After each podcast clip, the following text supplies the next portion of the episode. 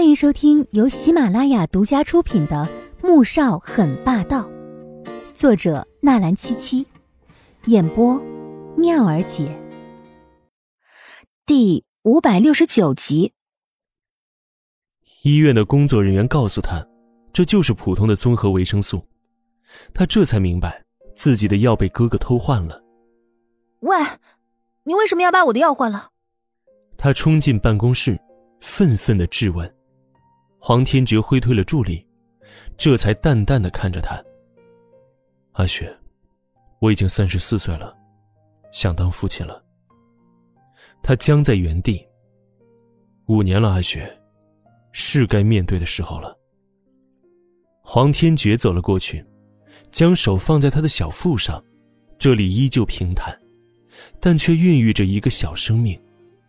这将会是他和阿雪的孩子。可是他的阿雪还像一个小孩子。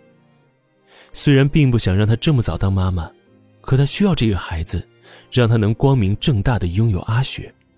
他逃避了五年，已经够久了。你答应过我的，只要我把自己交给你，你就不会告诉爸妈。你有没有想过，如果我们公开了这件事情，对你的正途会造成什么样的影响？黄天雪声音发颤。这五年，他过得同样辛苦，一面要忍受着面对父母时的愧疚和紧张，却又舍不得和他分开。我也说过，这辈子除了我，你休想再有别的男人。可是阿雪，如果我再不结婚，娶的就会是别人，你能忍受得了我以后去宠爱别人吗？抱着别的女人入睡，每天早上把别人吻醒。黄天觉将她拉进怀中。低沉的声音像针一样扎在他的心头。这些别人，他连想也无法忍受。他摇头，泪水掉了下来。哥哥，我怕爸妈会讨厌我，会觉得我是白眼狼。他们对我这么好，到头来我却毁了你。黄天雪觉得自己就是个忘恩负义的坏人。明明知道自己这么做会让父母伤心，却又无法控制的爱上不该爱的人。阿雪，你不试试怎么知道呢？黄天觉叹了一口气，看来他还是对这小丫头不够关心，以至于他才会一直死脑筋到底。我不敢。黄天雪低头抹着眼泪，这几年，哥哥一直让他待在法国的农场。他想着，只要可以逃避，不用去面对父母，不必日日承受内心的煎熬，所以即使他不喜欢这里，也还是继续留在这儿了。还有半个小时，爸妈会带着大宝抵达这里，我们还是回农场吧。黄天觉的话像道雷一样炸了下来。你，你为什么不早点告诉我？黄天雪瞪大眼睛，更气了。我也是一个小时之前知道的。黄天觉很无奈，却觉得父母来的正是时候。怎么会呢？黄天雪压根儿不信。这两年，爸妈带着穆大宝环游世界，这次准备在农场里面住一个月回国，开始准备小五第二胎的事情。彼时，黄天武已经怀了第二胎。黄天雪心中害怕又高兴。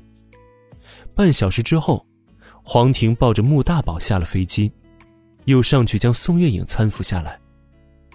自从一年多前被魏秀秀推倒受伤，宋月影虽然行动没有大碍，但黄婷却总是小心翼翼的，怕她再受到任何伤害。穆大宝看着一大片的草地，远处还有奶牛在吃草，兴奋的朝那边跑去了。快去把大宝带回来，别被牛踢到了。宋月影着急了，这两年他们带着外孙倒是一点也不寂寞，就是这小东西太折腾了，看到新鲜事情都没办法控制。黄婷快步走了过来，一会儿，便将穆大宝夹在腋窝下面带了回来。老实坐好，要看牛，等舅舅回来再带你看，听到没有？黄婷严肃起来的时候，穆大宝还是可以老实一阵子。然而，也就只是一阵子，因为这小家伙实在是太清楚了，外公外婆即使是再严厉，也不会揍他。外公，我想看牛牛，外公抱我去。小家伙好奇心重，使起了撒娇的招数。不行，外公要照顾外婆呢。黄婷果断拒绝。我没事，你抱着他去看吧。宋月影却已经软得一塌糊涂了。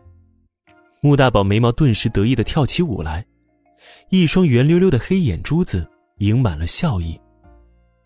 黄婷被他这副模样逗笑了，又将小家伙抱起来，朝远处的几只奶牛走了过去。宋月影便在旁边的藤椅上坐了下来。没多久，有车子驶了过来，黄天雪坐在车里，看到远处的父亲抱着一个小男孩，指着几只奶牛，不知在说些什么。惹得小家伙兴奋的拍手大叫着。屋前大树下，母亲坐在藤椅上，看着父亲和小家伙，嘴角挂着笑意。远处，夕阳渐远，时光静好。这一刻，他甚至不愿意走过去破坏这么美好的画面，但某人却是不解风情的，将车停稳，便已经推开车门走了下去，速度快到令他猝不及防。本集播讲完毕，感谢您的收听，记得点赞订阅哦。